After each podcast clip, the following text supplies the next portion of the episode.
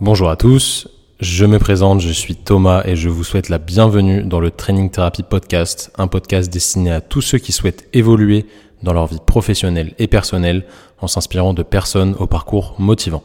Ce podcast est sponsorisé par Kinvent. Kinvent fournit aux professionnels de la santé et du sport des outils qui vont vous permettre, comme nous, d'évaluer rapidement et surtout objectivement vos patients ou vos clients dynamomètre de pression, goniomètre, plateforme de force, bref, des outils de laboratoire scientifique qui sont utilisables au cabinet ou sur le terrain. Je vous souhaite une excellente écoute. Les amis, bonjour à tous. J'espère que vous allez bien. Aujourd'hui, je vous accueille avec un invité de marque euh, que j'avais prévu d'inviter depuis bien longtemps. Vous avez été nombreux à me le demander, mais j'avais déjà pensé avant que vous me demandiez. J'accueille Sean de Upside Strength. Sean, merci beaucoup euh, de prendre le temps de venir discuter avec moi. C'est super sympa. D'habitude, c'est toi qui fais des podcasts. Là, ça va être dans l'autre sens. Donc, c'est toujours intéressant d'avoir euh, l'autre côté quand, quand, on a des podcasteurs invités. Sean, merci d'être là. Est-ce que tu peux te présenter pour ceux qui ne te connaissent pas? Merci Thomas, merci. C'est un plaisir d'être sur ton podcast. Comme tu l'as dit, j'ai l'habitude d'enregistrer les miens, mais c'est toujours sympa quand, je peux m'étendre un petit peu plus sur les, sujets qui me, passionnent. Donc, merci pour euh, l'opportunité aujourd'hui. Donc, pour ceux qui ne me connaissent pas, je m'appelle Sean, j'ai 33 ans, euh, j'habite à Nyon en Suisse, entre Genève et Lausanne, pas très loin de la, frontière euh, avec la France. je partage mon temps entre plusieurs activités, principalement coaching privé à domicile, je travaille aussi à, Basics Fitness, euh, qui est euh, pas la chaîne Basics française, qui est une salle indépendante euh, à Vic, pas très loin d'ici, gérée par David Rivera, un, bon ami et, collègue à moi. donc, je fais plusieurs jours de coaching par semaine. En plus de ça, j'effectue des testings physiologiques avec des crossfitters, avec des athlètes de sport d'endurance et d'autres. je commence à faire plusieurs interventions aussi euh, au niveau de la formation de, des coachs dans plusieurs organisations, que ce soit local ou à l'étranger. Et euh, comme je l'ai mentionné avant, j'ai également un podcast et une chaîne YouTube que j'essaie d'alimenter euh, du mieux que je peux. Donc voilà, je fais de mon mieux pour partager mon temps entre toutes ces différentes activités.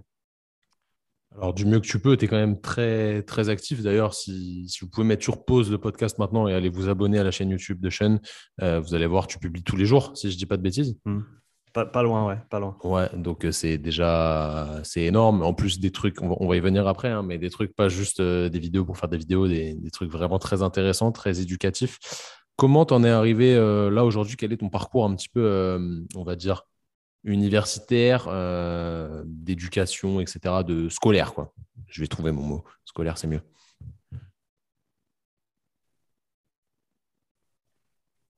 Alors, scolaire, ben, écoute, j'ai fait mes écoles ici en, Suisse et j'ai terminé mon gymnase. Euh, après quoi, je crois que c'est l'équivalent du collège, si je ne me trompe pas, en France.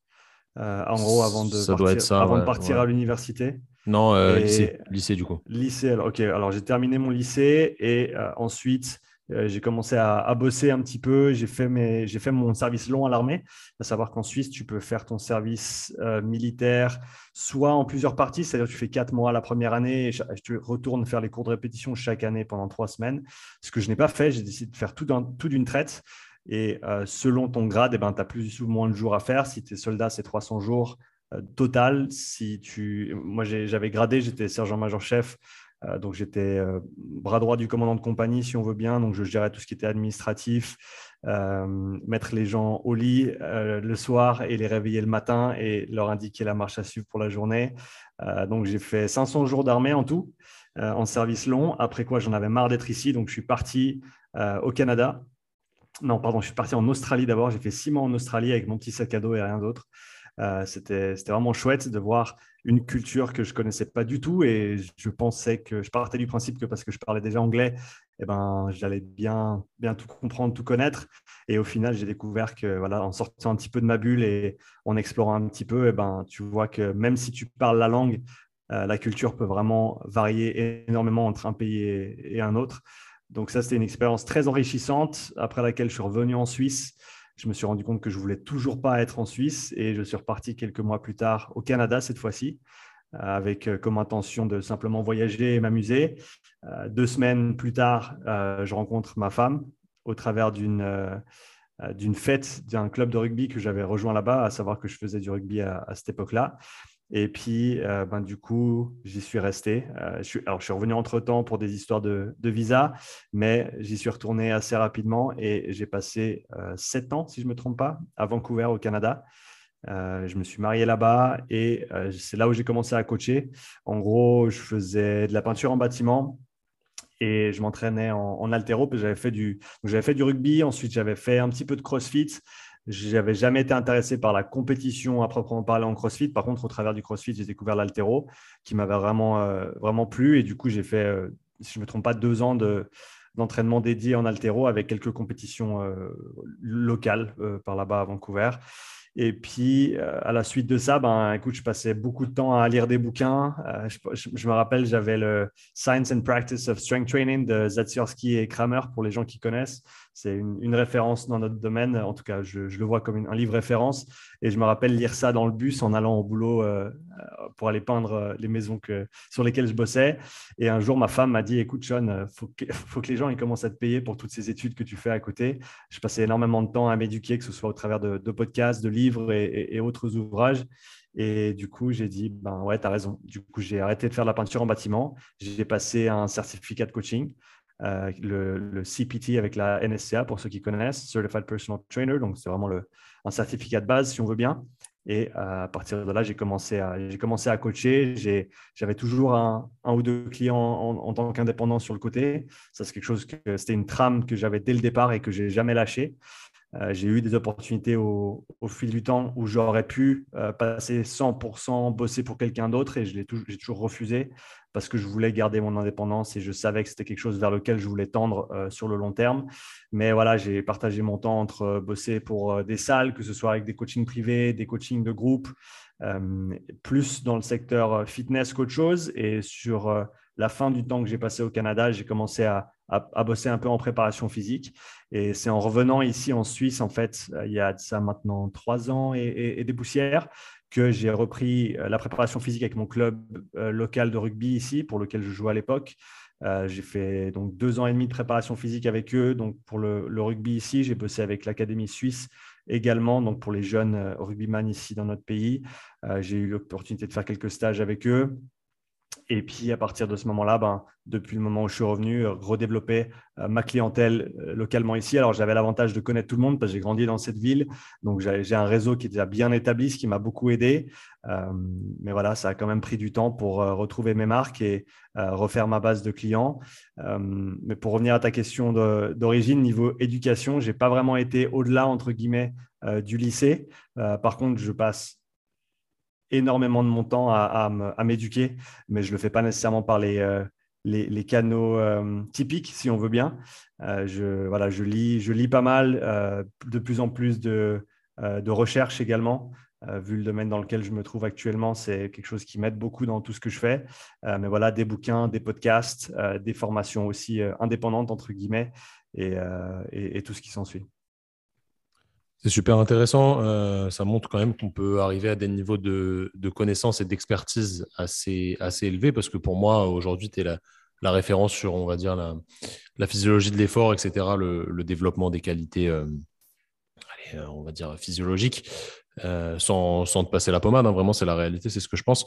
Donc, ça montre quand même que même en n'ayant pas forcément un parcours, tu vois, diplômant post- post-lycée ou post. Euh, comment tu as dit Gymnase pour vous, c'est ça? Gymnase, ouais. Euh, ben, on peut arriver quand même à, des niveaux de connaissances euh, assez élevés. comment tu fais actuellement et comment tu as fait, on va dire, ces derniers temps pour continuer à te former, à apprendre des choses? Quel est un petit peu ton processus de recherche de formation, d'études, etc., pour vraiment arriver bah, au niveau de connaissances que tu as actuellement? Ça part souvent de Google ou YouTube dans la barre de recherche et euh, je tape quelque chose qui m'intéresse et ensuite je creuse. Je pense qu'il y a tellement d'informations qui sont disponibles. Quand tu sais ce que tu cherches et que tu poses des bonnes questions, tu peux vraiment trouver des informations extrêmement intéressantes. Euh, YouTube a, vraiment une ressource quasi infinie de, quasi infinie de vidéos de manière générale, mais même dans un domaine assez pointu comme la, enfin pointu, on va dire, ouais, assez pointues comme la physiologie de l'effort ou de l'exercice, eh ben, tu trouves quand même des, tonnes et des tonnes de présentations qui durent en général entre 30, et, 30 minutes et une heure avec les, plus grands chercheurs, les plus grands spécialistes dans le domaine qui partagent leurs connaissances. Euh, il y a ça, il y a les podcasts aussi. Hein. J'apprends énormément au travers des podcasts. Euh, j'apprends énormément, honnêtement, au, niveau, au travers de mon podcast. J'ai la chance d'inviter, entre guillemets, qui je veux et donc de parler euh, aux experts que, que, je peux trouver en, cours de route. là, récemment, par exemple, la semaine dernière, j'ai pu interviewer Nick Jamnek, qui est un, auteur de, recherche dans le domaine dans lequel je me, je me, spécialise, sur tout ce qui est des, seuils physiologiques et des différentes intensités d'effort. Bah, c'est le gars qui a écrit un des papiers références dans le domaine et j'ai simplement pu lui parler pendant une heure sur mon podcast et lui poser toutes mes questions. Donc ça, ça aide énormément, à mon avis, ça m'aide énormément. Et, après, je me pose pas trop de questions en termes de, euh, de, quelle est la bonne manière de faire. Je, je suis un processus de réflexion simplement par rapport au questionnement que, que, que je, que je que j'effectue. C'est-à-dire que bah, j'essaie j'essaye de comprendre. J'essaie de comprendre pour ensuite mieux appliquer, pour ensuite, bien sûr, euh, communiquer également. Euh, et c'est au travers de, notamment ma chaîne YouTube et des autres canaux euh, des réseaux sociaux que je, que je partage, que j'apprends au fur et à mesure, ce qui, ce qui m'aide, moi, à apprendre également et à, à consolider, à intégrer ce, que je, ce que je lis et ce que j'écoute et ce que j'écris. Et, donc, tout ce processus, il est assez fluide, en fait. Euh, mais je, je, dirais ça, ça part vraiment de questions en fait que je me pose et, après je dois aller chercher l'information alors que je la trouve dans un livre ou que je la trouve dans une étude ou sur une vidéo sur YouTube ou même sur Twitter. Très honnêtement, plus récemment, je passe pas mal de temps sur Twitter. Il y a une communauté au niveau surtout de la recherche, euh, tout ce qui est de la physiologie de l'exercice qui est qui est assez, qui est assez euh, bavarde, on va dire. Et donc, si tu poses les bonnes questions aux bonnes personnes, en général, tu as des très, très bonnes réponses parce qu'ils sont toujours contents de savoir, ils sont toujours contents de montrer qu'ils savent. Et, donc, tu as, souvent euh, au, grand, au grand minimum des pistes et peut-être même des références euh, scientifiques à aller creuser ou alors même des réponses directes à tes questions et, qui te permettent d'avancer. Donc, voilà, je ne discrimine pas en termes de méthode d'apprentissage. J'essaie simplement d'aller chercher l'information là où je pourrais la trouver euh, au mieux. Euh, voilà, comme je t'ai dit, des fois c'est des, études, des fois c'est des interviews, des fois c'est des, vidéos, des fois c'est des bouquins. Euh, donc j'essaie de, rester flexible selon ce que je dois, ce que je dois trouver. Ok, c'est vrai que c'est assez ouf dans le sens où quand tu demandes aux, experts de leur domaine de t'aider ou voilà, des, fois on n'ose pas forcément leur poser la question, mais quand, quand on demande, ils répondent quasi tout le temps par, par la positive. Et euh, même mmh. si tu, creuses un peu plus, tu vas vraiment dans le domaine de la recherche, etc. La plupart des papiers, ils ne sont pas disponibles, sauf si tu es un bon pirate euh, sur Internet, tu peux les trouver. Mais quand tu envoies un mail aux auteurs, généralement, ils te les envoient gratuitement et ça ne les, mmh. ça les dérange mmh. absolument pas. Et en fait, aujourd'hui, l'apprentissage, il n'a pas vraiment de, de limite à l'ère d'Internet. On peut tout trouver si on sait chercher. Il n'y a pas vraiment de problème. C'est super intéressant ce que tu as dit, parce que moi, en tant que formateur, en fait, je me rends compte que quand je crée mes formations pour euh, les kinés ou pour les coachs, eh ben, ça me permet de répondre moi-même à des propres questions que j'ai, comme, comme tu l'as dit. Et c'est ça, en fait, qui fait que tu restes toujours à la page et tu apprends toujours des, nouvelles choses, etc. C'est parce que mhm. tu te formes pour former, on va dire, pour transmettre de la connaissance. Je vais directement rentrer dans le, dans le gros sujet que je, voulais, que je voulais aborder avec toi, même si j'ai plein d'autres questions qui me sont venues, euh, vu ce que tu nous as dit avant. Comment, euh, comment tu trouves la motivation, euh, l'envie, d'où ça vient tout ça de, de, créer autant de contenu gratuit? Je vais, je vais bien répéter gratuit parce que la plupart de ce que tu fais, euh, en tout cas sur YouTube, etc., c'est une plateforme qui est complètement gratuite. Alors certes, il y a des petites pubs à regarder, mais ça vaut largement le prix de la vidéo, de ce qu'on va y apprendre.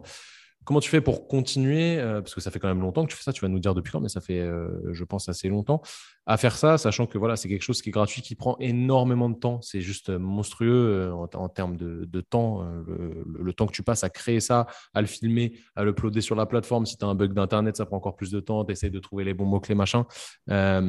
Qu'est-ce qui t'a motivé à faire ça et qu'est-ce qui te motive encore à le faire et à garder toujours un contenu aussi qualitatif, à réussir à te renouveler parce qu'au bout d'un moment, peut-être que voilà, tu as, quand même fait le tour, à trouver des nouvelles idées, des, nouveaux euh, intervenants dans les podcasts, etc. Euh, alors, pour ce qui est de la motivation sur le contenu, à mon avis, si tu veux, si tu veux réussir en ligne en 2022, c'est un prérequis en fait. Tu n'as pas le choix. Parce que le contenu, c'est ce qui va te permettre de développer une communauté, te permettre de trouver les, gens avec qui ben, tes idées résonnent euh, et, vraiment pouvoir, on va dire, t'établir euh, par rapport à ce que tu vas pouvoir communiquer par la suite ou faire avec la, personne. Donc, à mon avis, c'est simplement un prérequis euh, dans l'ère de, l'Internet en 2.0 qui, qui, tend rapidement vers le 3.0 et, et ça, je pense que ça, ça, ouvre des portes super intéressantes également. mais quoi qu'il arrive, on est encore dans l'ère du 2.0 et voilà, c'est, on a le choix entre rien communiquer, rien dire, pas créer de contenu, faire notre petit bout de chemin dans notre coin. Et pour certains, c'est très bien et ça leur convient et, je respecte ça complètement. Mais si tu veux que les gens ils sachent qui tu es, si, tu veux que les gens ils, euh, voilà, tu veux, tu veux déjà créer ce lien dès le départ, créer cette confiance aussi, parce que malgré tout, c'est c'est du contenu que tu, mets à disposition. Et si c'est du contenu qui, est bon, à mon avis, eh ben, les gens ils vont, ils vont être contents de te soutenir, euh, peu importe ce que tu fais euh, à l'avenir. Et donc, à mon avis, c'est une, bonne porte d'entrée pour euh, vraiment, voilà, déjà, un, créer cette communauté autour de toi avec des gens qui, sont attirés par les mêmes sujets ou par euh, les, mêmes, les mêmes raisonnements. Euh, et, alors c'est une stratégie entre guillemets qui, qui m'est venue, euh, c'est pas moi qui l'ai inventé, j'ai énormément de respect et j'ai été très influencé ces dernières années par un gars qui s'appelle Gary Vaynerchuk. qui, qui, parle de création de contenu, bah, il, en est un petit peu le, le modèle dans le sens où voilà, il publie plus de contenu que quiconque, à mon avis. C'est le représentant de, de, ça, carrément. C'est ça. Et, donc, pour moi, dès, le moment où j'ai commencé, ça m'a plu. Et une chose qu'il dit souvent et, qui, moi, me, me, paraît, me, paraît, me paraît bonne, c'est que bah, moi, j'apprends de qui? J'apprends de toutes ces personnes justement qui partagent du contenu gratuit, que ce soit au travers de, comme tu l'as dit, tu vas envoyer un email à un chercheur, il va t'envoyer son papier gratuitement. Euh, il est toujours content de partager ses connaissances. Les personnes que j'interviewe sur mon podcast, eh ben, elles partagent leurs connaissances gratuitement également. Toutes les chaînes YouTube que je suis euh, et, le podcast, eh ben, j'apprends gratuitement. Donc, pourquoi pas redonner à notre, euh, notre industrie, à notre secteur, directement sans attendre de se dire, bon, bah, je, je redonnerai quand je serai plus riche ou, quoi que ce soit comme ça. Non, moi j'ai l'opportunité de, partager, ça me plaît, euh, ça semble aider pas mal de monde et, plaire à pas mal de monde aussi. Donc on peut tous y gagner en fait. Moi j'y gagne parce que ça me donne de la visibilité. Ça me permet également de développer mes connaissances parce que malgré tout, j'apprends en, communiquant et tu, le sais mieux que moi, en tant que formateur, eh ben, c'est en, synthétisant et en intégrant ce qu'on communique qu'on va, qu'on va le comprendre ou peut-être même passer au niveau supérieur de, la compréhension du sujet euh, parce qu'il faut reformuler, parce que quelqu'un n'a pas compris, parce qu'il faut trouver un autre angle, parce qu'il faut rattacher à un autre concept. Euh, donc, c'est honnêtement un processus qui, pour moi, est extrêmement enrichissant. Et donc, je pense je pense pas vraiment au, fait que je, partage du contenu gratuit. Pour moi, c'est vraiment un processus éducationnel, personnellement. Euh, et le, le byproduct, si on veut bien, c'est que ça fait pas mal de contenu gratuit en ligne, on va dire.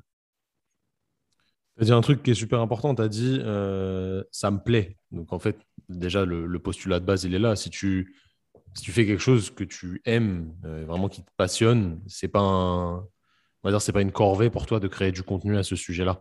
C'est ça qui est super important en fait, c'est qu'il faut vraiment trouver son, sa voie, je vais dire, son, son type euh, d'intervention préféré et creuser là-dedans parce que si ça te plaît, tu, vas le faire sur le long terme et on, va voir que tu mets du cœur à l'ouvrage et que vraiment les, choses vont être intéressantes pour ceux qui les lisent ou qui les regardent.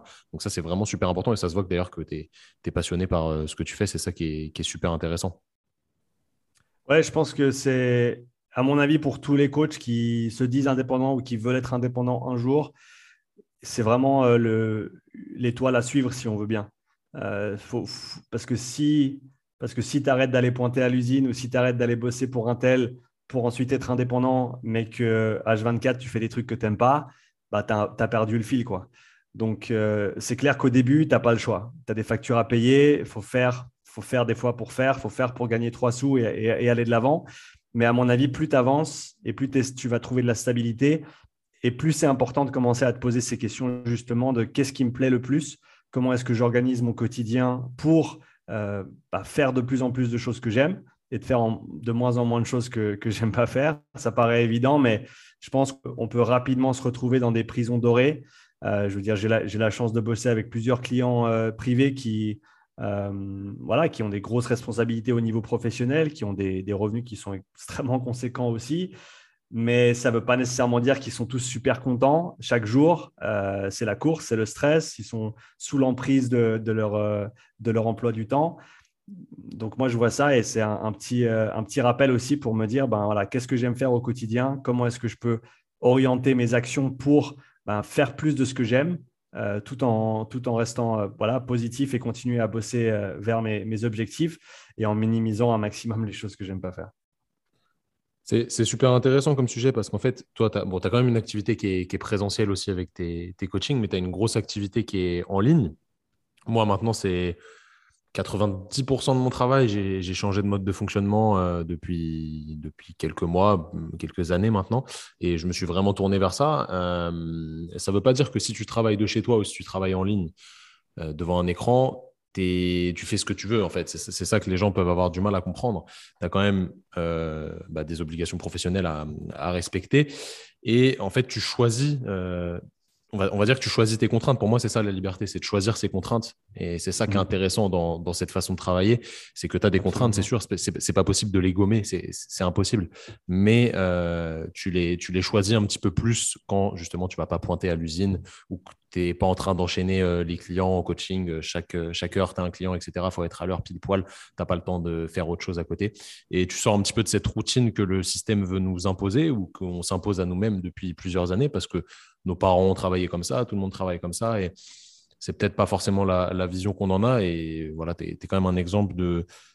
on peut le faire, euh, même sans, avoir un parcours euh, académique classique, on va voir, euh, enfin, on, va dire. Et on, on, peut faire les choses à sa manière en, en choisissant vraiment ses contraintes et en prenant plaisir, euh, évidemment, dans, ce qu'on fait, en faisant un travail par lequel on est passionné. Quoi. Et ça, c'est vraiment super, super important en tant que créateur de contenu, parce que je pense qu'on peut nous appeler comme ça aujourd'hui. Créateur de contenu, mmh. c'est pas trop mal. Euh, c'est un vrai taf. Il faut être, euh, bah, déjà, il faut être créatif, ça va dans le nom, mais il faut surtout, surtout être passionné. C'est quelque chose que j'arrête pas de répéter dans les podcasts qui sont assez tournés, évidemment, développement personnel et pour inciter les gens à, à faire ce qu'ils aiment, on va dire. Et euh, ça, c'est quand même super, super important. Je reviens un petit peu sur les, sur les coachings. Comment, comment ça se passe, toi euh, comment, comment les clients te contactent Comment les athlètes te contactent pour, euh, pour développer un, voilà, un suivi avec toi? Je sais que tu t'occupes de Jessica, si je ne dis pas de bêtises. Enfin, tu as, aidé Jessica sur une certaine partie de son entraînement. J'en ai parlé avec elle il n'y a, a pas longtemps. Alors, je ne suis pas sûr de moi, hein, mais je te, je te balance ça comme ça. Euh, comment ça se passe? Comment les gens prennent contact? Qu'est-ce qu'ils te demandent généralement? Quelles sont les, voilà, les, les propositions que tu as le, le, plus souvent? Ouais, alors Jess, elle bosse avec Elodie. Donc Elodie s'occupe de la ouais, bah oui, bien sûr, de Jess. Et euh, ben, elle était en, en, Suisse et elle était intéressée par ce que je faisais. Du coup, on a fait un test de profilage avec elle sur le vélo. Donc, ensuite, j'avais communiqué tous les résultats à Elodie et, mis des recommandations d'entraînement pour elle. Je ne m'occupe pas directement de sa prog, euh, mais on va dire, euh, je communique avec Elodie de manière périodique par rapport à, son travail spécifique de conditionnement, mais c'est majoritairement Elodie qui s'occupe de, tout ça. donc voilà, j'ai eu la chance de travailler avec elle et j'aurai certainement la chance de la revoir. Je crois qu'elle revient bientôt en Suisse. Donc, euh, on avait dit qu'on ferait un petit update quand elle sera là, donc ce sera certainement l'occasion de le faire. Pour ce qui est des clients privés, euh, ça se passe beaucoup par rapport à mon site, dans le sens où quand j'étais au Canada, j'ai eu plusieurs activités en parallèle du coaching, euh, notamment de développer un, site web, une plateforme en ligne qui est en gros une plateforme de consulting pour les nutritionnistes. Ma femme étant nutritionniste holistique et s'est rendu compte rapidement que euh, ben, d'avoir des questionnaires papier euh, de plusieurs pages, c'était pas pratique quand tu voulais faire du consulting en ligne avec des, clients à distance et que scanner des, scanner des papiers, d'essayer de, de, composer des PDF avec des, des gens qui maîtrisent pas nécessairement toujours, c'est encore plus compliqué et que eh ben, pour réussir, il faut minimiser la friction. Ça, c'est vrai dans beaucoup de domaines.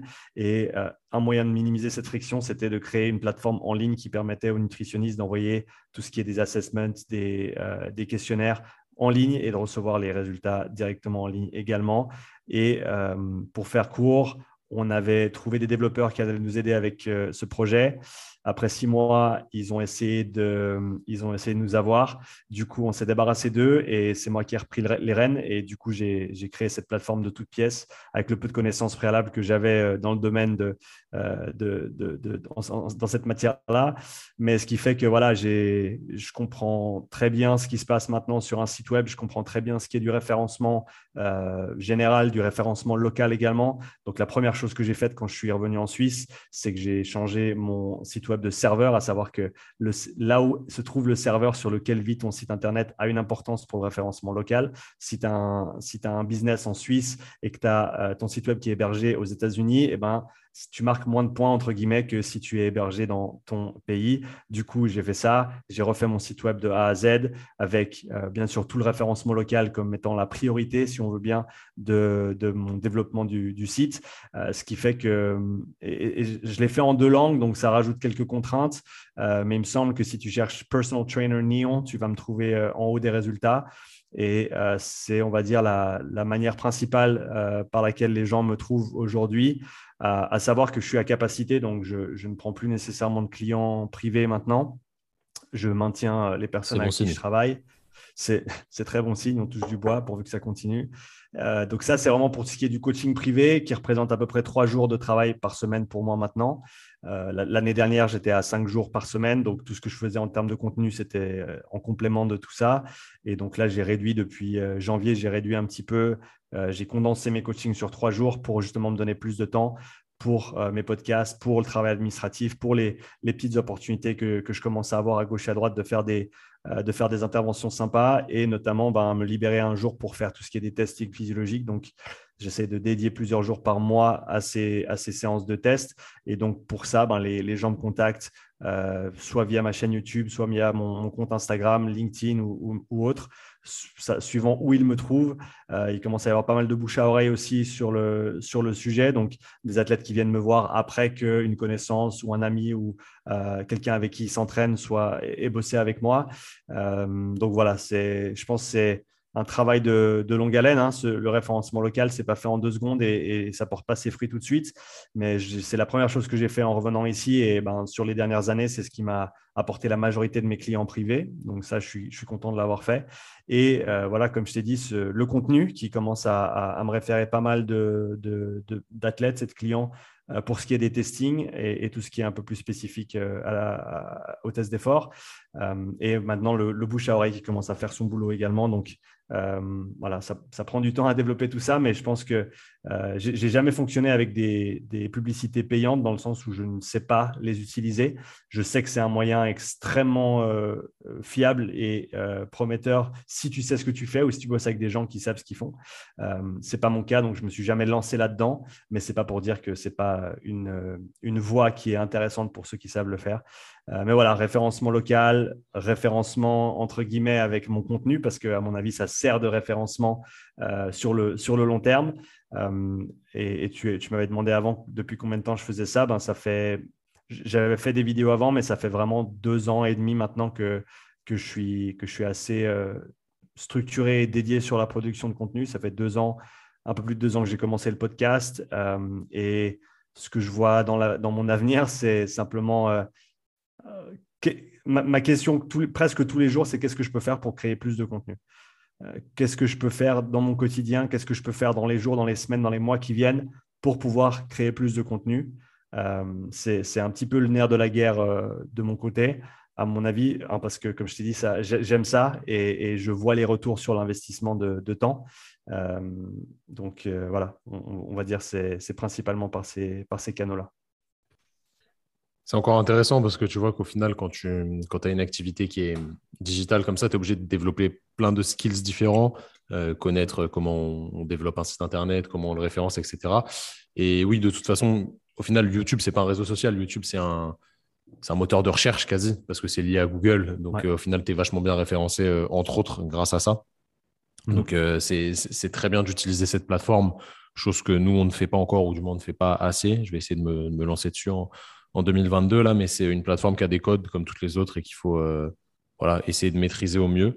mais c'est un, bel outil que, que ce YouTube, là, comme tu l'as dit tout à l'heure. Hein. de toute façon, il y a plein de contenu dessus.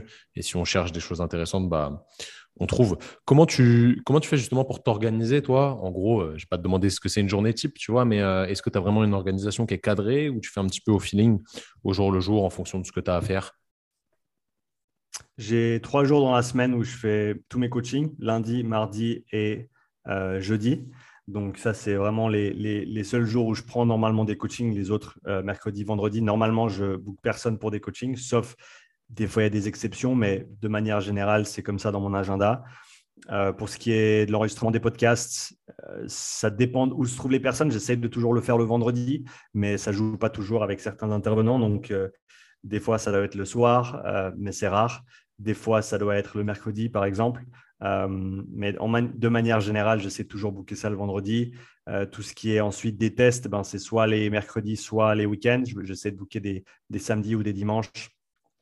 Maintenant, c'est un petit peu plus euh, à la demande parce que j'ai voilà, énormément de boulot. Donc, euh, si les gens sont intéressés, ils me contactent et ensuite on, convient d'une date qui marche pour moi et qui marcherait pour eux. Euh, et ensuite, pour tout ce qui est des vidéos, ça va vraiment dépendre ce sur quoi je travaille. Euh, je fais toujours des retours de, bilan avec les athlètes que je teste via Zoom, donc j'enregistre ça. je fais toujours des pensées du jour qui sont vraiment sur, le, sur le tas. Je suis en voiture en général entre deux clients en déplacement et j'ai soit un truc auquel j'ai pensé, soit une conversation que j'ai eue le jour avant, soit une question qu'on m'a posée. Et je vais utiliser ça comme, base de contenu pour, euh, pour cette pensée du jour. Là, maintenant, je commence à avoir des gens qui me demandent de faire pareil en anglais. Donc maintenant, je vais, devoir dédoubler mon contenu et enregistrer une fois en français, une fois en anglais. Euh, ce qui est une bonne opportunité parce que ça, ça me permet d'atteindre une, une, démographique euh, supplémentaire. donc j'ai déjà la majorité de mon audience, autant YouTube que podcast, qui, en, qui, en, qui est en tout cas qui parle français, et hum, le côté anglophone qui commence à se développer également, et, les gens qui sont demandeurs. Donc euh, voilà, j'écoute aussi beaucoup ce qu'on me dit et ce qu'on me demande. Euh, je pense que c'est le meilleur moyen de, voilà, de répondre à la demande de ta communauté, c'est de, savoir ce qu'elle veut, ce qu'elle souhaite, ce qu'elle aime. Et, donc, je, je, je, réponds toujours, à, pour l'instant en tout cas, j'ai le temps, je réponds toujours à mes commentaires sur YouTube. Euh, j'essaie de jamais laisser un, commentaire euh, sans réponse. Et encore une fois, ça me permet de rester au diapason, de savoir ce que les gens euh, aiment.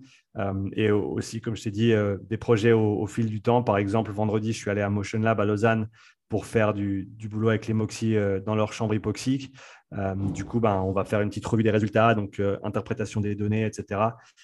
bientôt, peut-être la semaine prochaine. Donc ça, ce sera encore une, ou deux vidéos. Euh, donc voilà, c'est vraiment un peu sur le moment. Et puis après, j'ai des, plus gros projets sur lesquels je travaille, euh, notamment pour ce qui est des, formations en ligne. J'ai lancé ma première formation il y, a, de ça quelques semaines. Et donc, c'était un, un, beau challenge pour moi. Et je me réjouis de, créer les prochaines. Donc, je, ça aussi, c'est quelque chose qui, euh, sur lequel je, travaille périodiquement. également, les, séminaires que je prépare pour les semaines qui viennent. Donc, là aussi, présentation, enregistrement, euh, pour avoir tout ce contenu à disposition. Je pense que c'est vraiment quelque chose qui me plaît, c'est vraiment quelque chose que, j'aime faire. Et euh, bah, le fait que ça plaise aux autres, c'est pas mal non plus. Encore une fois, si ça te plaît, généralement, euh, ça, se transmet aux gens qui sont, qui sont sur la même longueur d'onde que toi. Donc, c'est super intéressant. Donc, ouais, ça montre bien mm. qu'il faut quand même être, euh, être super structuré. Je vais te poser des petites questions sur le coaching. Euh, j'en profite, chose que je fais rarement parce qu'on ne parle pas trop technique normalement dans, dans ces podcasts. Mais là, ton, ton, comptage, je sais que ça va, ça va répondre à pas mal de, de nos auditeurs. on, sait que toi, voilà, tu, tu, tu, entoures quand même beaucoup de, de crossfitters. Bon, plein d'autres athlètes, hein, évidemment, mais tu as pas mal de, crossfitters qui viennent te voir. Je sais que tu as un, gros coup de cœur pour euh, tout ce qui est travail de, zone 2, etc., qui est très important. On en a discuté ensemble la dernière fois quand, je préparais une formation pour, euh, décliner. En tant qu'ancien combattant et que crossfitter actuellement, il y a une question que je me pose pas mal. Euh, comment tu conseillerais quelqu'un pour récupérer au mieux sur des journées, par exemple pour un combattant où il va avoir plusieurs combats dans la journée, ou pour un crossfitter, ça va se ressembler. Hein. Il va avoir plusieurs WOD euh, dans la journée sur une journée de compète, etc. Qu'est-ce que tu conseillerais pour optimiser au mieux la récupération entre, entre les WOD ou entre les combats? On passe du coq à l'âne, hein, évidemment. Mais... Non, ça va très bien. Je pense le, le cool-down après un gros effort, je pense que 15 à 20, 25 minutes à basse intensité sur une modalité cyclique, que ce soit un vélo, un rameur, un airbike, quelque chose de bien sûr très très facile. Ça va te permettre de, voilà, de te remettre, on va dire, à baseline plus rapidement que si tu t'assieds et que tu fais rien. Et, ça, je pense que c'est encore sous-coté et sous-utilisé. Et tu le vois, hein, les mecs du Tour de France, eh ben, dès qu'ils ont fini leur, euh, leur, épreuve, ils se mettent directement sur un home trainer. Et les mecs, ils pètent les plombs quand ils n'ont pas leur, home trainer. Ça dit bien l'importance euh, qu'a cette récupération active euh, post-effort. Donc, je pense que c'est le plus simple à mettre en place. C'est à pas négliger. Bien sûr, il faut bien le calibrer pour ne pas t'exploser plus. mais voilà, c'est un athlète qui a un minimum de jugeote et qui sait s'écouter, eh ben, tu, tu, tu, sais ce que c'est euh, facile et tu vas pouvoir respecter ça. Mais voilà, je pense entre 15 et 20 minutes euh, sur, une modalité, sur une modalité cyclique, après, soit un combat, soit un, soit un gros WOD, ça peut, ça peut vraiment faire une grosse différence. Ok, super, intéressant. C'est pas forcément facile pour, euh, pour les combattants à, on va dire, niveau moyen parce qu'ils vont pas avoir forcément accès à, à des ergots ou autres, mais euh, voilà, on peut toujours trouver des, petits dérivés, je pense, pour euh, adapter au mieux les choses. Comment tu, fais passer la pilule à tes, à tes crossfitters pour qu'ils travaillent leur, leur zone 2 et qu'ils, voilà, régulièrement dans la semaine, hein, et qu'ils, se mettent vraiment à faire du travail de basse intensité qui a des bénéfices juste monstrueux? Tu peux nous les rappeler vite fait pour ceux qui connaissent pas Ouais, je pense, à mon avis, le, travail de basse intensité, c'est ce qui va te permettre de t'entraîner plus, de t'entraîner plus dur, de mieux tolérer, de mieux t'adapter euh, par rapport à tes entraînements. Et euh, du coup, ça va être la base de soutien pour tes entraînements de, plus haute intensité. Et donc, le sport se professionnalise, le sport euh, progresse, le niveau des athlètes chaque année avance et, évolue. Et je ne suis pas vraiment dans le business de convaincre. Je pense que si tu ne le fais pas encore, euh, eh ben, d'ici quelques années, tu vas vraiment le regretter parce que tu auras pris énormément de retard sur ceux qui le font correctement. Je pense que c'est aussi le type de travail qui a le plus gros potentiel d'adaptation et de progrès sur les années. D'accord? C'est ta VO2 max, tu peux l'améliorer en, quelques semaines. Euh, d'autres qualités euh, physiologiques, tu vas pouvoir les, améliorer sur quelques mois, mais ces qualités-là de résistance à la fatigue et d'endurance, tu peux vraiment les faire progresser sur plusieurs années voire même plusieurs décennies. Et d'ailleurs, tu le vois si tu parles à des cyclistes pros, et eh ben leur euh, haut du tableau, ils bougent plus vraiment très, très, beaucoup plus que ça. Par contre, leur résistance à la fatigue, c'est ça qui continue à, améliorer chaque année. C'est ça qui fait la différence sur des, longues étapes. C'est ça qui fait la différence sur des, très gros événements. Tu, penses aux CrossFit Games qui ont 4-5 jours d'entraînement. et eh ben voilà, c'est cool d'être bon sur les deux premiers jours, mais si tu veux durer, si tu veux être résistant et tu veux performer sur les deux derniers jours, et eh ben il faut savoir tolérer le volume, il faut pouvoir tolérer le volume. Et si tu n'as pas fait ce travail de fond, et ben tu voilà, tu vas simplement pas être à la hauteur des autres. Est-ce que tu as des retours sur le, long terme, sur des athlètes à qui tu as, programmé ça? Genre sur le long terme, je vais dire plus d'un an, tu vois. Alors, un an, je ne sais pas si j'ai des gens avec qui je travaille qui l'ont appliqué depuis plus d'un an, mais ça se manifeste en général quand les gens l'appliquent et qu'ils ne l'appliquaient pas avant euh, ou qu'ils y prêtent un petit peu plus attention. Euh, les retours se font après, on va dire, entre 8 et, 10 semaines, je dirais, aux alentours des 10 à 12 semaines. Euh, c'est là où tu, vois quand tu commences à vraiment sentir les, différences. Euh, ce qui revient tout le temps, c'est euh, meilleure récupération, meilleur sommeil, euh, meilleure tolérance de, la charge d'entraînement. Donc, des athlètes qui arrivaient le vendredi et qui étaient déjà cramés, ben maintenant, ils arrivent à être performants jusqu'à la fin de la semaine et, à vraiment bien absorber tout le volume d'entraînement. ce qui revient aussi, c'est une capacité à produire de l'intensité qui est beaucoup plus élevée également.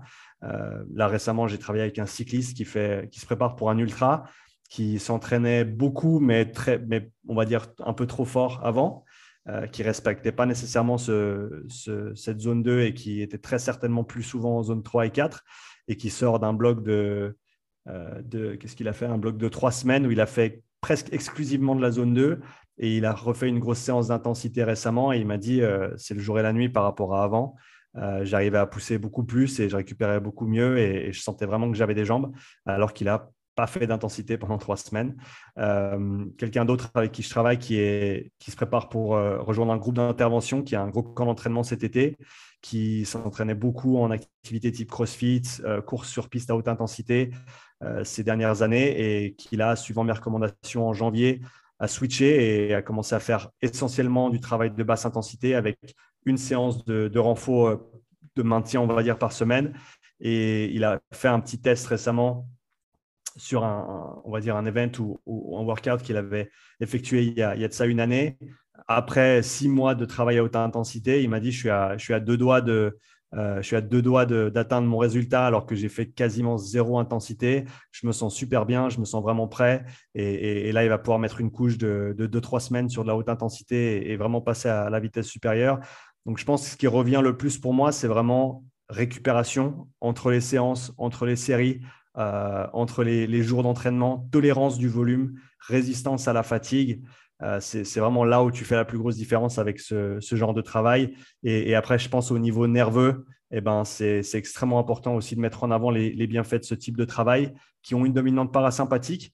Et donc, pour des gens qui sont tout le temps dans le sympathique, euh, que ce soit au niveau des entraînements, parce que les séances, c'est des, gros WOD ou alors des combats qui sont, ben, il n'y a pas plus sympathique qu'un combat je pense que c'est important de savoir passer de l'autre côté aussi. Il y a un moment pour tout. Il y a un moment pour euh, mettre le pied au plancher et faire des dégâts. Et voilà, hein, je suis le premier à dire qu'il faut le faire, que c'est important pour performer. Euh, mais si tu n'as pas la base de soutien, c'est un petit peu comme mettre. Euh, bon, j'y connais rien en voiture, mais c'est comme si tu essayais de mettre un, gros moteur qui a, qui a 1500 chevaux sur un châssis de deux chevaux. Quoi. Tu as, beau avoir le plus gros moteur, et eh ben, si tu n'as pas le, châssis qui va avec, tu vas, tu vas, tu vas avoir des problèmes. Et, encore une fois, ce châssis, c'est quelque chose que tu peux renforcer et développer pendant des mois et des années. Euh, tu peux commencer tout de suite, ça ne te prend pas énormément de temps. Ce n'est pas le travail le plus euh, enrichissant, on va dire, euh, parce, que, parce que voilà, la plupart des gens ils disent que c'est chiant et qu'ils n'aiment pas aller aussi lentement que ça. Mais tu peux écouter un podcast pendant ce temps-là. Tu peux écouter un podcast, exactement, soit un des tiens, soit un des miens. Mais voilà, je pense que pour l'athlète en 2022 qui dit je veux performer au plus haut niveau, mais qui n'a pas la discipline de faire ce genre de travail, je pense qu'il a raté le coche. Je pense que, et, bien sûr, ça dépend, de, ça dépend de ton activité, ça dépend de ta compétition, ça dépend du moment de l'année. Mais voilà, si tu n'as pas un minimum de ce travail euh, tout au long de l'année, avec des périodes où tu vas mettre un petit peu plus de volume pour continuer à progresser, à mon, avis, il manque vraiment un paramètre important dans ton entraînement. Euh, et, juste parce que tu t'entraînes dur, ça ne veut pas dire non plus que tu es en bonne santé. Pour ceux qui, pensent à, leur santé avant tout, eh ben, j'ai testé des gens qui, euh, étaient fit, entre guillemets, qui, voilà, qui, ont de la masse musculaire et qui peuvent faire de l'intensité et qui peuvent euh, faire du renfort, mais au niveau métabolique, ils sont vraiment très, très loin du compte. Et, donc, si tu veux penser à ton avenir, si tu veux penser à ta santé, c'est, voilà, tu n'as pas vraiment le choix. Il faut, il faut faire ce travail. Je vais, pour ne pas être réducteur hein, dans ton travail, il faut être clair que tu ne fais pas faire que ça à, tes athlètes. On, va être clair. Euh, comment tu arrives à, le faire faire à tes rugbyman? Tu continues la préparation physique de ton club de rugby là? Non, j'ai dû lâcher euh, à la fin de l'année là parce que j'avais simplement plus le temps. C'est vrai que c'était un travail qui, que j'ai beaucoup aimé. Hein, que j'ai adoré. Et, mais c'est vrai que je n'avais pas autant de travail quand j'ai commencé à, le faire avec eux. Donc, c'était une bonne manière pour moi de gagner en expérience et de, bah, de bosser simplement et avec une, équipe vraiment chouette, euh, le Rugby Club à Nyon. Un staff super, des, joueurs vraiment, vraiment géniaux. C'est vraiment un groupe qui est, qui est incroyable. Euh, c'est le club dans lequel j'ai commencé à jouer quand j'étais plus jeune aussi. Donc, euh, voilà, il y a pas mal de, pas mal de liens là-bas. mais malheureusement, ben, j'ai plus le temps et, voilà, faut, les, les priorités, elles changent. Euh, au cours du temps. Euh, pour, les, pour les rugbyman, j'avais tout de suite commencé à inclure du travail de basse intensité, pas nécessairement sous la forme de, euh, de long footing. on travaillait avec des séances type tempo qui sont, alors pas le tempo des cyclistes, mais le tempo du Charlie Francis, c'est-à-dire des intervalles à vitesse, c'est pas du sprint, mais c'est pas du footing non plus, c'est entre les deux, c'est du, du 6-7 sur 10 en termes d'effort. Euh, par contre, ça se fait sur des, temps de travail qui sont assez courts et des temps de repos qui sont assez prolongés. Et tu, vas faire ça pendant, voilà, pendant 20, 30, 40 minutes selon les, séances, selon les, sports. Un footeux, par exemple, va faire plus de volume qu'un rugbyman sur ces, types d'efforts-là. Donc, c'est bien sûr proportionnel par, rapport aux demandes de ton sport. Et euh, j'avais trouvé énormément de succès avec cette, cette approche-là, donc qui n'était pas à proprement parler de la zone 2, mais à mon avis, c'est ce qui va se rapprocher le plus de la zone 2 pour un, sport collectif, un sport intermittent. Euh, et voilà, ça avait, ça avait, bien fonctionné. Cela étant dit, maintenant, je, je, le fais avec les, les, deux, trois personnes que je suis encore à distance. rugbyman, donc, je pense que le travail de basse intensité a sa place. Euh, peut-être pas en course à pied, peut-être sur un vélo, mais encore une fois, pour cet aspect résistance à la fatigue, pour cet aspect santé, euh, développement métabolique, il n'y a, vraiment pas mieux en fait. Tu peux vraiment pas t'en défaire. Euh, une chose que je, voulais, faire et que je n'ai pas encore eu le temps de faire sur une séance type tempo, c'est ben, de voir au niveau physiologique exactement ce qui se passe à mon avis, au niveau du profil général, ça ressemble plus à une séance de zone 2 qu'autre chose si tu le fais à la bonne intensité. C'est comme tout. Hein. Tu, peux, euh, tu peux surcalibrer ta zone 2 et au final, ton travail n'est pas du tout ce que tu souhaitais faire. Et je pense que c'est pareil avec les, les, courses type tempo. C'est que tu peux, tu peux le faire trop vite, tu peux le faire trop fort. C'est normalement pas des séances qui sont très très dures, en tout cas pas au début et pas quand tu vises une accumulation de volume euh, plutôt que de fatigue. Euh, mais voilà, je pense, je pense que sous le capot, il se passe à peu près la même chose que sur une séance de zone 2 de manière générale, c'est-à-dire tu as un apport d'oxygène qui, est, qui est significatif, qui va être équivalent ou même supérieur euh, aux besoins. Et, et, cette suroxygénation va ben, amener tous les bénéfices que, que, ce travail engendre, notamment au niveau du développement capillaire, développement mitochondrial, oxydation euh, des graisses. Euh, c'est vraiment le nerf de la guerre, si on veut bien, au niveau, euh, local, au niveau métabolique et bah, au niveau cardiovasculaire, meilleure vasodilatation, meilleur volume d'éjection systolique et pour revenir au, côté nerveux, une dominante parasympathique qui va faire du bien à tout le monde. C'est super intéressant parce que c'est hum, ce, ce, genre de concept, tu les rends facilement abordables, on va dire, euh, quand tu l'expliques, c'est pas compliqué, donc ça montre que, que tu maîtrises extrêmement bien ton sujet parce que vulgariser quelque chose sans en défaire le, le contenu et sans le rendre euh, faux, c'est pas facile et euh, c'est quelque chose que tu fais bien. Donc merci pour ça. Est-ce que justement, si, si, je reviens là-dessus, est-ce que aujourd'hui tu, tu, trouves ça toi difficile de d'éduquer, on va dire les, ta communauté sur ce genre de connaissances? Via Instagram, via YouTube, etc. Je ne pas, suis pas sûr que tu sois un grand fan d'Instagram pour, euh, pour créer du contenu, on va dire, euh, éducatif. Je le faisais beaucoup plus avant. Euh, après avoir perdu mon compte Instagram. et oui, il y avait cette histoire aussi. Instagram parce que je ne l'ai pas perdu, je l'ai donné. Quelqu'un m'a envoyé un message, j'ai cliqué sur le lien, c'est ma faute. je me suis fait ficher, si on veut utiliser le terme approprié, mon, mon, compte Instagram c'est, ça reste une plateforme que j'utilise beaucoup parce que je communique avec énormément de personnes au travers des, DM. Et, donc, je, voilà, je suis toujours sur la plateforme. J'ai beaucoup de, de, requêtes qui passent par là aussi. Mais après, non, c'est vrai que pour créer le contenu, euh, j'ai vraiment trouvé euh, mon, style, entre guillemets, euh, avec le contenu vidéo. Et c'est vrai que ça se prête plus euh, à YouTube qu'autre chose. Les formats plus longs me, plaisent plus que les formats courts. Si j'avais tout le temps du monde, eh ben, une des choses que je vais développer dans les mois qui viennent, euh, je vais le mettre comme ça parce que le temps, ça se crée ou ça se trouve, c'est plus justement de, clips dédiés pour Instagram, pour TikTok, pour ce genre de, de, plateformes qui sont encore sur des formats assez courts à l'heure actuelle. Ouais, bah, TikTok il y a trois ans, c'était pour les, les, gamins de 13 ans qui, je rigole, mais c'est très important. Ouais, mm. ouais, ouais, non, je, je, pense que tout le monde doit l'entendre. C'est qu'au début, on, au début, on rigolait tous des gens qui allaient sur Facebook et maintenant, c'est ta grand-mère qui est sur Facebook. Euh, quand Instagram est sorti, ben, tout le monde rigolait parce qu'il disait que c'était que pour les photographes et, autres.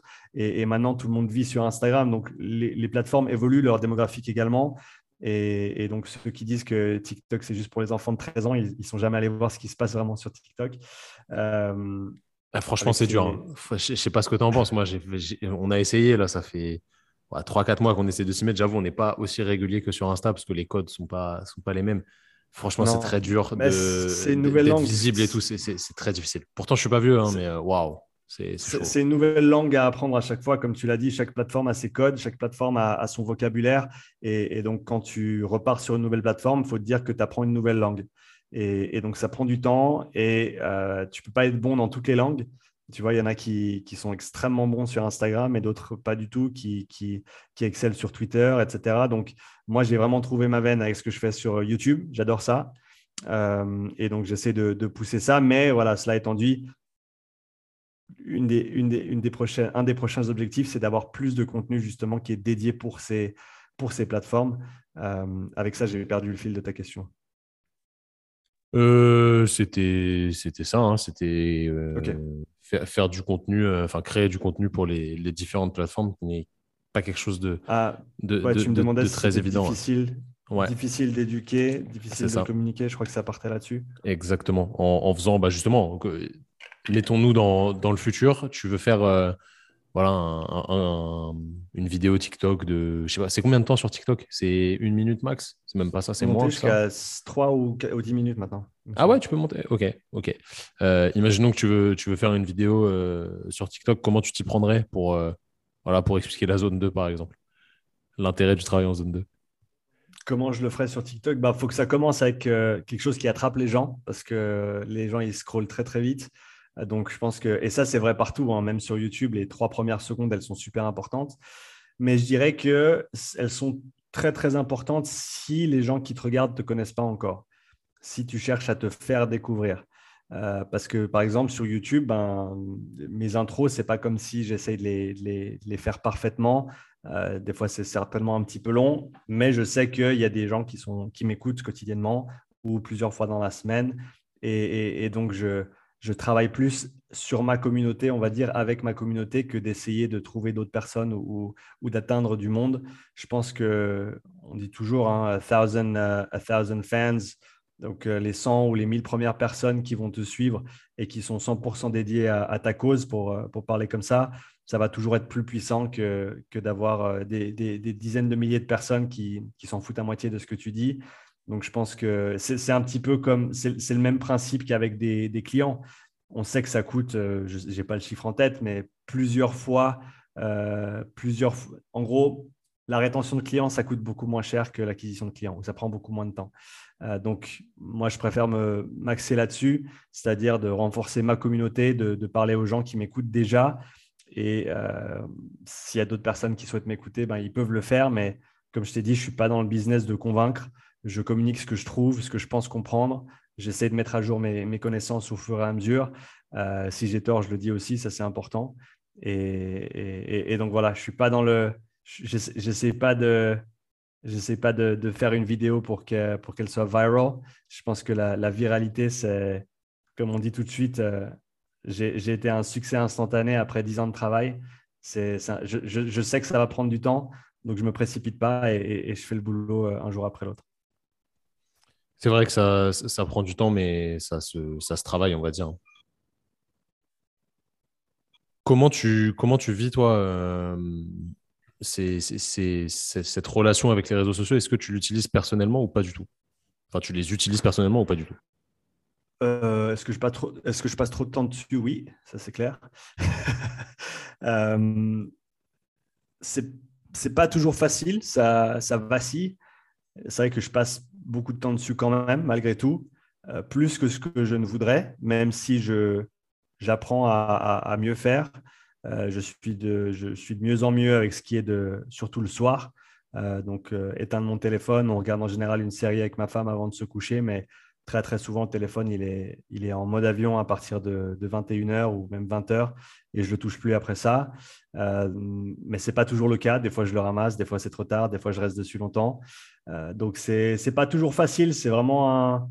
J'essaye de vraiment le voir comme étant bah, c'est mes canaux de communication avec ma communauté, vraiment. C'est pour mon travail principalement et pour euh, bah, tout ce qui est de mon divertissement aussi, étant donné que si j'écoute pas une, vidéo ou un podcast qui est sur un sujet d'entraînement, je vais très souvent regarder une vidéo ou écouter une vidéo ou écouter un podcast euh, sur, euh, en général, YouTube. C'est là où je passe la grande majorité de mon temps, sur plusieurs sujets différents, qui soient liés à l'entraînement ou pas.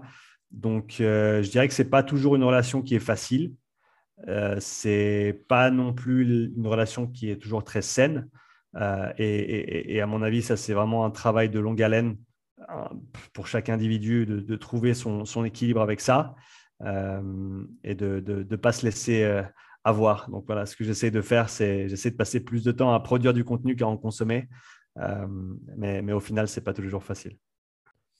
Bah, c'est pas facile parce que l'algorithme est extrêmement intelligent et te, t'accroches, on va dire, euh, dessus, même si tu, voilà, même, si tu sais, c'est intéressant parce qu'en tant que créateur, tu vois, on a les, on est de l'autre côté du décor aussi. On utilise le mhm. truc pour que les gens euh, consomment notre euh, contenu et nous, on essaye de pas trop en consommer non plus.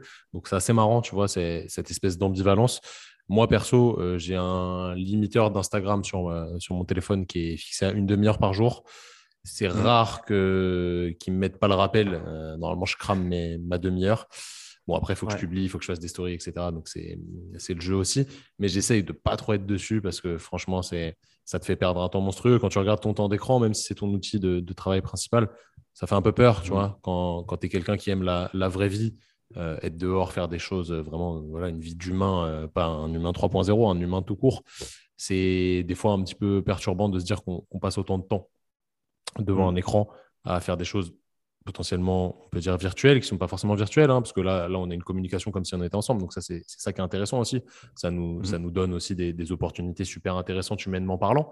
Mais euh, euh, l'envers du, décor est parfois un petit peu euh, perturbant, on va dire. Je ne sais pas comment tu vis le truc, toi, mais moi, des fois, je, ça, ça me fait vachement réfléchir, tu vois.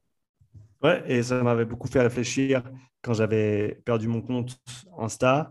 Ben, c'était un des drivers qui, qui ont fait qu'on a commencé cette série d'événements en présentiel avec Saverio euh, entre coachs. Donc, euh, l'idée, c'est de se retrouver et de sortir des réseaux et, de, se voir en vrai. En plus de ça, il n'y a pas énormément d'événements dédiés aux coachs dans la région. Donc, on s'était dit que c'était un, filon certainement à, exploiter, à développer.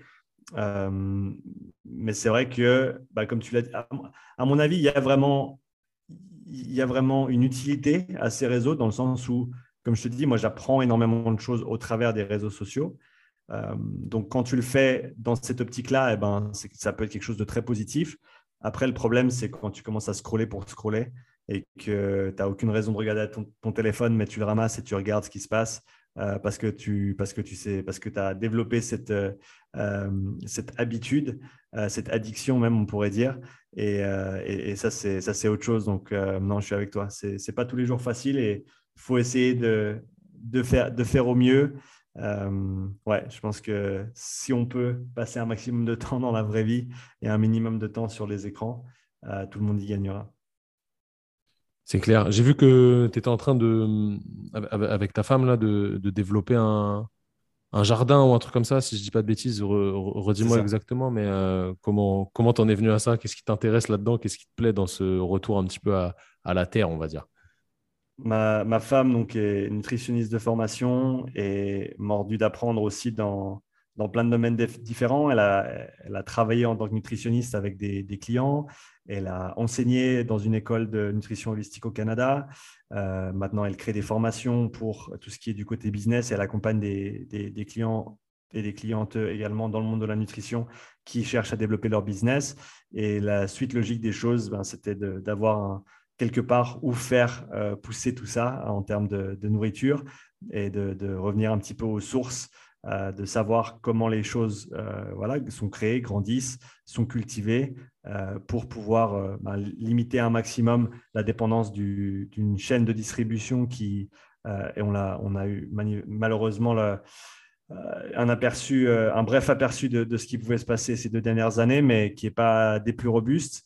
Et donc voilà, pour revenir vers le local, revenir, vers le simple, euh, de, passer plus de temps dans le jardin. On avait un petit jardin qui faisait partie d'un jardin communautaire juste à côté de la maison, qui le, le, terme communautaire était dans le titre, mais ce n'était pas vraiment dans l'esprit des gens qui faisaient partie de ce jardin dans le sens où c'était vraiment euh, vous devez faire comme nous, vous n'avez pas vraiment de liberté de, faire ce que vous voulez avec votre jardin. Ma femme, ça lui convient pas, euh, ça lui convenait pas du tout. Du coup, on a parlé avec un ami, euh, Julien, qui a un, domaine viticole pas loin d'ici, et on lui a demandé si on pouvait emprunter un petit bout de terre pour faire notre, notre petit bout de chemin dessus. Donc, c'était l'occasion de commencer avec voilà table rase, il y avait il y avait rien, une page blanche. Et on a, euh, on a créé ce jardin de permaculture de toutes pièces. On a, on a designé le truc euh, sur un bout de papier et on a, on a construit ça ces six derniers mois. Et moi, c'est quelque chose qui me permet de me détacher un petit peu du travail parce que j'adore ce que je fais, mais c'est à double tranchant. Donc, euh, c'est bien aussi de savoir se détacher de, de, de ce qu'on fait chaque jour. Donc, pour moi, passer un peu de temps au jardin chaque semaine, c'est quelque chose auquel je, auquel je résistais pas mal avant. Euh, mais maintenant, je suis toujours content quand on, quand on va passer un petit peu de temps au jardin. Là, samedi, on y était deux heures. Quand j'ai du temps, des fois, on passe euh, deux demi-journées. Personnellement, je passe deux à trois demi-journées. Là, le mois prochain, mon, frère descend, il était, il était, euh, il était charpentier dans, dans, une vie antérieure et donc il va nous aider à construire la pergola pour, pour le petit espace stable qu'on va avoir. Donc voilà, juste un, un, projet, on va dire, qui est en ligne avec tout ce que je fais déjà et qui, va un petit peu plus loin au niveau de, cet aspect nutrition et qui est extrêmement enrichissant au niveau, au niveau personnel euh, au niveau familial parce que je pense voilà, revenir sur des choses simples, passer du temps ensemble, euh, faire quelque chose qu'on aime ensemble. Et euh, encore une fois, si on peut en sortir quelques salades, c'est toujours sympa. Bah, carrément, après, tu es content quand tu, quand tu manges ce que tu as fait pousser. C'est c'est très enrichissant, on va dire. Et puis oui, effectivement, mmh. ça, ça, revient à ce qu'on disait avant, en fait, se reconnecter à la, à la vie réelle, même si on a des métiers qui sont pas mal digitaux c'est quand même mmh. super important d'un point de vue euh, juste, euh, juste humain. Quoi. Donc, euh, c'est vraiment, c'est vraiment top ce genre de d'idées. Ça, je, pense que ça fait avancer personnellement et ça fait bah, avancer tout le monde au final parce que pour, rien que pour l'équilibre de la planète, c'est quand même des choses qui sont simples peut-être, mais qui sont importantes. Qu'est-ce que tu penses d'ailleurs, de manière assez subjective, hein, évidemment, de de l'avenir du monde? Tu m'as parlé de, tout à l'heure du, Web 2.0, Web 3.0, etc. Qu'est-ce que tu penses de tout ça? Euh, Où, est-ce qu'on va là? Qu'est-ce qu'on va devenir? Il, y a, vraiment, à mon avis, il y a vraiment deux, euh, deux aspects du 3.0 que, que, je vois. Un qui m'enchante beaucoup moins, un qui m'enchante énormément. Euh, je commence avec celui qui m'enchante un petit peu moins. et on le voit à l'heure actuelle, c'est un, quasi-monopole de certaines entités dans le monde digital par rapport aux, données, par rapport à l'attention, par rapport aux, prises de décision, chose qui, à mon avis, n'est pas toujours très, très, très saine. Et en allant vers le, 3.0, c'est n'est pas ce qui m'enchante le plus, on va dire. Euh, après, il y a l'autre l'autre versant du 3.0 qui, à mon avis, est extrêmement intéressant avec celui de la blockchain. Euh, la crypto en étant une des sous-catégories, mais je pense que la blockchain euh, apporte énormément de transparence dans toutes les transactions qui peuvent se faire en ligne. Je pense que l'avènement des, NFT, pour ceux qui connaissent, alors pour l'instant, c'est des, images qui sont vendues à, des prix euh, absolument ahurissants, mais je pense que quand tu creuses un peu et tu comprends le concept d'un NFT et comment tu peux l'appliquer ensuite, par exemple, à une communauté, euh, pour, faire, pour donner un exemple très simple, un, artiste euh, créateur de, musique, par exemple, eh ben, au lieu d'aller voir une maison d'édition euh, et de publication pour faire son album, maison qui va ensuite reprendre 70 ou 80 de, ses revenus, eh ben, ce qu'il pourrait faire, c'est en gros faire un, crowd, crowdfunding, crowdsourcing pour son album, c'est-à-dire qu'il va peut-être vendre des NFT à sa communauté qui permettent euh, à l'artiste d'avoir de l'argent pour créer son album, qui permettent ensuite à la communauté d'accéder à, son contenu, peut-être avec euh, du contenu premium que d'autres auquel d'autres n'auraient pas accès. Euh, ça permet à ces, NFT de ensuite potentiellement gagner en valeur. si le si l'album marche bien, si la personne gagne en gagne en notoriété, ce qui veut dire que maintenant ta communauté elle peut prendre part en fait à, son propre développement et, y gagner, entre guillemets, que ce soit au niveau financier ou, autre. Euh, donc, ça, permet à tout un chacun de s'investir et d'investir dans les communautés auxquelles il croit et, auxquelles il participe. Et, ça, je pense que c'est super intéressant parce que, et, euh, si on veut, c'est le, c'est le next step dans ce qui se passe en ligne. Et, tu le vois, euh, si tu regardes les, les, 20 années, les 20 dernières années avec l'avènement de l'Internet et, tout ce qui s'en est suivi, eh ben, il y a de moins en moins d'intermédiaires. Le middleman, il se fait éliminer à chaque fois. Et euh, ce qui restera euh, de manière, on va dire, conceptuelle, ce qui, ce qui restera quand il n'y aura plus personne au milieu, ce sera le client d'un côté et la marque de l'autre. Et la marque étant ben voilà, ce que toi tu as créé, que ce soit tes services, ton produit.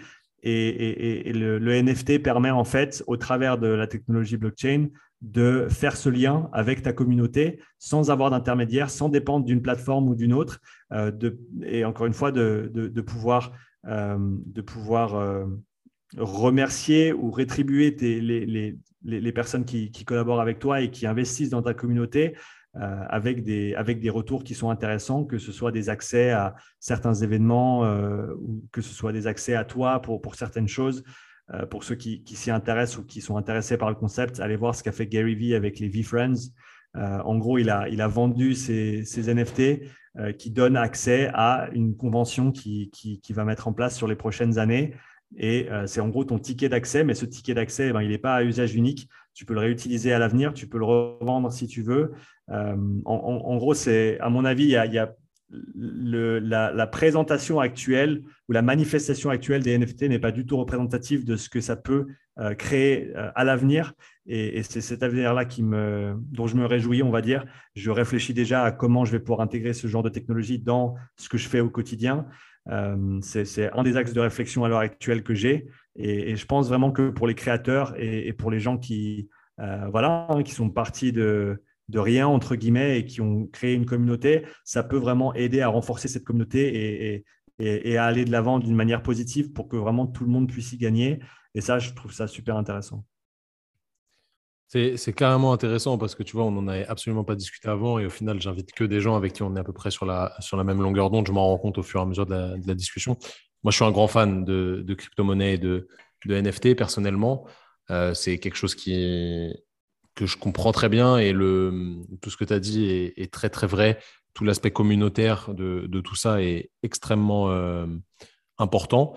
Et je, vois ça un petit peu comme une espèce de, tu vois, les, blockchains, etc., les crypto-monnaies, hein, le, fait de redonner aux, gens le pouvoir sur euh, leurs biens, sur ce qu'ils ont. C'est un peu la, la piraterie, on va dire. Chacun, chacun fait, fait son truc. Bon, malheureusement, vu que c'est digitalisé, il peut quand même y avoir des petits. Euh, des petits problèmes euh, liés au digital. Tu peux te faire voler tes cryptos, etc. Bon, c'est un peu comme tout. Hein. Tu peux te faire voler ton argent dans la rue aussi, c'est la réalité. Mais l'aspect communautaire des NFT est extrêmement intéressant. Je ne sais pas si tu t'intéresses un peu aux, œuvres d'art numérique en, NFT ou pas du tout? Euh, j'ai pas eu l'occasion de, vraiment creuser le sujet. Je sais pas si tu as vu les, les, singes passer, là, les Bored Ape. Je sais pas si ça te. Ouais, Bored Apes, V-Friends. Euh, je, de nom, je connais quelques projets qui ont été lancés et qui ont bien fonctionné. Les Bored Ape, tu vois, c'est juste des singes bon, qui sont stylés hein, en soi en, termes de design, mais qui se vendent maintenant plus de plus d'un million de dollars. Euh, et en fait, tu as accès à un, à un, club privé en ayant le NFT qui est lié à des soirées sur des yachts, etc. C'est Bored Ape Yacht, euh, Yacht Club. Et en gros, tu as des, as des superstars dedans comme euh, Justin Bieber, Neymar, des, des, gens très connus. Et en fait, c'est cet aspect communautaire-là qui donne de la valeur à la carte, même si ça n'a pas vraiment de sens pour quelqu'un qui est complètement extérieur à ça. Donc, un NFT, pour ceux qui ne connaissent pas, hein, c'est un non-fungible token. C'est quelque chose dont vous êtes propriétaire quand vous l'achetez et qui n'est pas fongible, donc il ne peut pas être répliqué on peut, euh, si c'est une œuvre d'art numérique, on peut faire un imprimé écran et euh, ça, c'est pas un problème, mais euh, le, NFT est gravé à votre nom, du moins au nom de votre portefeuille. Et voilà, c'est un acte de propriété quasi inviolable qui est, je pense, moi aussi, le futur de la consommation ou du moins de la propriété. Il y a même des maisons maintenant qui se vendent en NFT, des, actes notariés, etc. et qui va être très intéressant pour nous, entrepreneurs sur le, sur le web pour euh, pouvoir, par exemple, vendre un programme ou, des choses comme ça, même si actuellement, voilà, ça, coûte cher parce que euh, c'est fait sur le, réseau Ethereum, qui est une crypto-monnaie qui est très très bien. C'est la deuxième plus grosse crypto-monnaie, mais qui a des, petits défauts, on va dire, de, frais. Euh, du coup, ça coûte cher. Les, billets d'entrée ne sont pas forcément faciles pour tout le monde, mais c'est quand même quelque chose qui est, qui est, assez intéressant. Donc, je pense qu'il y a du bon, il y a du moins bon, évidemment, comme dans tout, mais il faut vivre avec son temps. C'est comme TikTok. Il faut essayer de de faire les choses euh, voilà, euh, dans, dans, l'air du temps et de ne pas faire le vieux con à dire bah non, ça c'est nul, etc. Ça ne marchera pas, machin. Non, il faut essayer d'y aller, essayer de comprendre, voir pourquoi ça fonctionne. Parce que les choses qui fonctionnent comme ça, c'est quand même l'engouement des gens, il est pas. Les gens ne sont pas idiots. Hein. S'il y, a un engouement autour de tout ça, c'est parce qu'il y a quelque chose qui, sert euh, au final.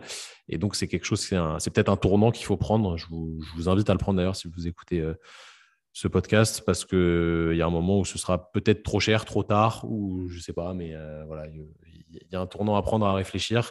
C'est pas facile, mais il faut, euh, je pense qu'il faut s'y mettre à un moment. Ouais, non, je pense que, tu l'as bien résumé.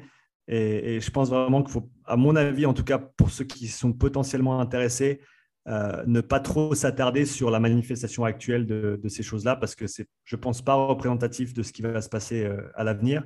Euh, et tu vois, juste en, écoutant quelques podcasts sur le sujet, j'essaie de me faire une idée. Voilà, comment est-ce que je pourrais, euh, comment est-ce que je pourrais créer ça? Tu peux même avoir des tokens qui sont gratuits. Donc, par exemple, tu peux cacher, entre guillemets, un mot secret euh, par exemple, moi, je pourrais cacher un mot secret dans chacun de mes podcasts et les personnes qui, sont, euh, qui écoutent tous mes podcasts, qui, suivent mon contenu, pourraient ensuite recenser ces mots clés euh, sur une page sur mon site.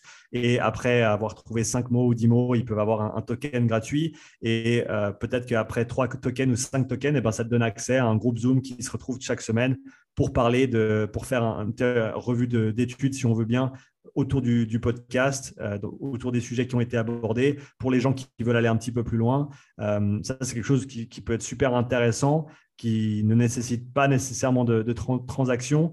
Euh, encore une fois, il y a, comme tu l'as dit, hein, il, y a, encore des, défauts à, ces différentes manières de faire. et c'est pour l'instant pas extrêmement accessible. Il faut, il faut suivre plusieurs faut, faut, faut, faut, suivre une marche, si on veut bien, il faut suivre un tutoriel pour arriver à, à même acquérir. C'est chiant, ouais. Faut, on va pas se mentir. C'est chiant, mais à mon avis, il faut, faut, dire que c'est comme au début quand on était euh, voilà, les premiers sites web, eh ben, ça coûtait 20 euh, 000 balles à faire et ça ressemblait à trois fois rien. Et aujourd'hui, pour 20 euh, balles par mois avec Square, tu peux faire un, site web. Je pense que c'est voilà, plus ça va avancer, plus ça va se démocratiser, plus l'accès sera simple. Euh, et, je pense vraiment pour que, comme tu l'as dit, pour les, communautés en ligne euh, et même en, présentiel, hein, c'est parce que, à mon avis, dans, dans 5 ans, ben, tes tickets de cinéma, tes tickets d'événements, ce sera tout des NFT. Des NFT euh, c'est sûr. Avec, avec, avec d'autres accès ou pas. Hein, mais encore une fois, je pense que ça ouvre une, une porte extrêmement intéressante sur, sur l'avenir du digital. Et comme tu l'as dit, rendre à César ce qui appartient à César, peut-être se détacher un petit peu de, de ces de ces monolithes euh, de, euh, des, différentes entreprises qui, voilà, à qui le web appartient à l'heure actuelle euh, pour revenir vers quelque chose d'un petit peu plus simple et un peu plus sain, peut-être. C'est carrément ça, c'est ça qui est intéressant, mais il y a pas mal d'ouverture là-dessus. Sean, on va finir ce podcast par la petite question, enfin la petite question, c'est plus une, réflexion que je vais, te, je vais te proposer, que je propose à, tous mes invités. Je vais te lister une liste, un double mot, euh, de valeurs. Donc des valeurs, pour ceux qui ne connaissent pas, c'est des mots sur lesquels toi, tu mets, on va dire, soit des émotions, soit une façon de voir les choses, des mots qui te tiennent à cœur, qui te représentent ou que tu penses te représenter. Et tu vas devoir m'en choisir trois parmi toutes les valeurs que je vais te citer, les valeurs qui te représentent, qui sont importantes pour toi, pour euh, toi mmh. personnellement, pour Upside Strength, etc., qui représentent un petit peu ton, ta façon de penser. OK? Vas-y. Allez, c'est parti. Je ne vais pas t'en donner trop euh, parce que j'ai une grosse, grosse liste. Je vais déjà les présélectionner, on va dire. Ça Allez, c'est parti. Alors, ambition, amour, authenticité, autodérision, bienveillance, compréhension, combativité, écologie, égalité, équilibre, excellence, famille, fiabilité, fraternité, humour, intelligence, justice, liberté, pédagogie, performance, responsabilité, santé, tolérance, travail et volonté. Si tu devais m'en garder trois là-dedans, je sais que c'est pas simple. Authenticité, bienveillance et excellence. Ok, comment tu définirais les trois? Toi, as choisi vite, c'est bien. Authenticité, c'est être vrai.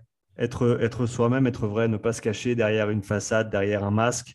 Euh, et, ça, c'est quelque chose que j'essaye de faire. Euh, et, je pense que je m'améliore au, fil du temps. Ce n'est pas toujours facile d'être 100% transparent, mais euh, voilà, je pense que les choses que tu caches, volontairement ou non, elles, ressortiront à un moment donné, quoi qu'il arrive. on, va, on tend vers une euh, voilà, on n'a plus vraiment de, entre guillemets, de, vie privée. Et même si on, pense encore en avoir, et eh ben, voilà, les, choses, les, nos, différents appareils nous écoutent. Euh, et, voilà, enfin, en gros, en, gros, faut, à mon avis, être, être vrai dans tout ce que tu fais. Euh, pas, pas pour manipuler les gens, mais, mais vraiment parce que ça, ça, permet simplement aux gens qui, à qui tu corresponds ou avec qui tu vas pouvoir raisonner, ben de, te connaître et euh, ensuite de, continuer à développer cette, cette connexion. Donc ça, c'est pour authenticité, bienveillance. Je pense que c'est un mot qui est un petit peu perdu de nos jours, mais qui est extrêmement important. Faire la chose qui est juste, euh, pas pour une, un motif ultérieur, mais, mais simplement parce que c'est la, la, seule bonne option, c'est la seule bonne chose à faire. et, c'est un combat de tous les jours également. Hein. À chaque fois que tu as une décision à prendre, quelle est la, chose juste à faire? Mais à mon avis, il faut être bienveillant. Et il y a beaucoup de cynicisme et de négativité qui est, euh, qui est présente en ligne, mais, mais pas que ça. Je pense qu'avec de la bienveillance, on peut, on peut contrer tout ça et on peut essayer de, faire en sorte que, que, ce qui est, que, ce qui est, que ce qui est beau et ce qui est vrai euh, gagne, entre guillemets, s'il devait y avoir une, une, bataille entre, entre la lumière et, les ténèbres, si on veut. Euh, et donc, je pense que la bienveillance, c'est un petit peu le début si on, veut, si on veut y arriver. Il faut être bienveillant envers tous et je pense que le monde sera meilleur si on, essaie tous d'être un petit peu plus bienveillants au quotidien. Euh, la troisième, l'excellence. Je pense que tendre vers l'excellence, ne jamais y arriver, mais, mais toujours y tendre, euh, je pense que c'est quelque chose qui nous permet d'avancer au quotidien.